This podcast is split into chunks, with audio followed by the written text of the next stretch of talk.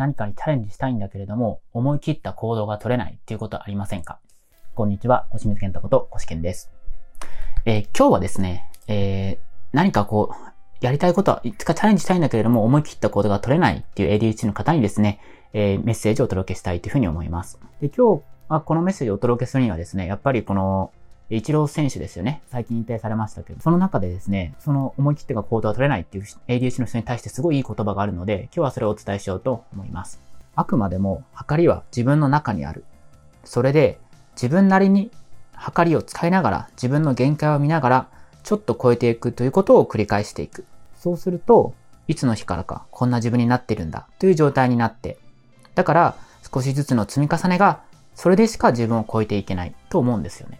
って言ってるんですよね。僕自身も指導する中で必ず言うのがですね、脳には二大特性があるって話をするんですね。それが安定化思考と可塑性ってことなんですけれども、人間って、あの、基本的に変わりたくないんですよね。だから、思い切った行動を取ろうとすればするほど止めるんですよ。ブレーキかけるんですね。で、逆に取れ、なんか一瞬取ったとしても、全然動けなくなる。その、取った後に揺り戻しっていうのが来て動けなくなったりするんですよね。だから大切なのが、その安定化思考ですね。その変わりたくないって引っかからないように、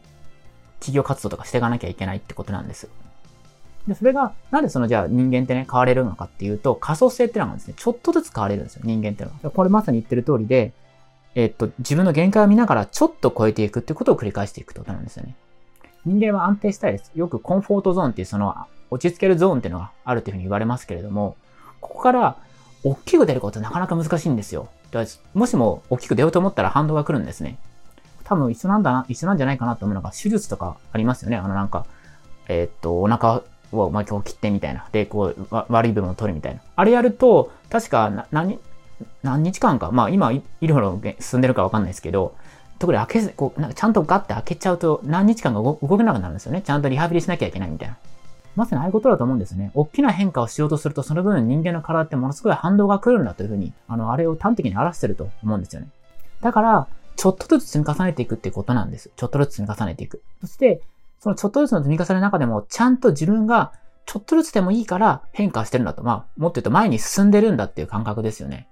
これが実は重要なんだってことが研究からでも分かっています。だから、もしもあなたが思い切ったことを取りたいっていう気持ちわかります。なんかもうこの会社からね、急に抜け出して辞めたいと。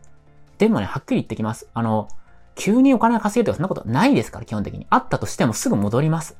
そもそも自分がそういう器じゃないんです。お金を受け取る器じゃない。まあ、言い方は厳しかったかもしれませんけど、その、お金を受け取る準備ができてない人ってなかなかすぐ行かないんですね。だから僕は、そのなんか、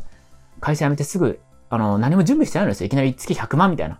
そういう嘘は僕は言いたくないんですよね。だから、まあ嘘なんで、それ。あの、あったとしても、大体言い戻しが来ます。だから無理やりですよ。あの、無理やりなんとかね、あの、まあ、やれよって言ってやってる、もちろん企業軸もあります。でもそれって、結局入り戻し来るんですよね。それって結局、その人の自立につながるのかなっていつも思っています。だから僕は、僕もあんま辛抱強くない方なんで分かりますけれども、それでもその人がちゃんと自分で独り立ちできるんだるんだと思いは待ちます。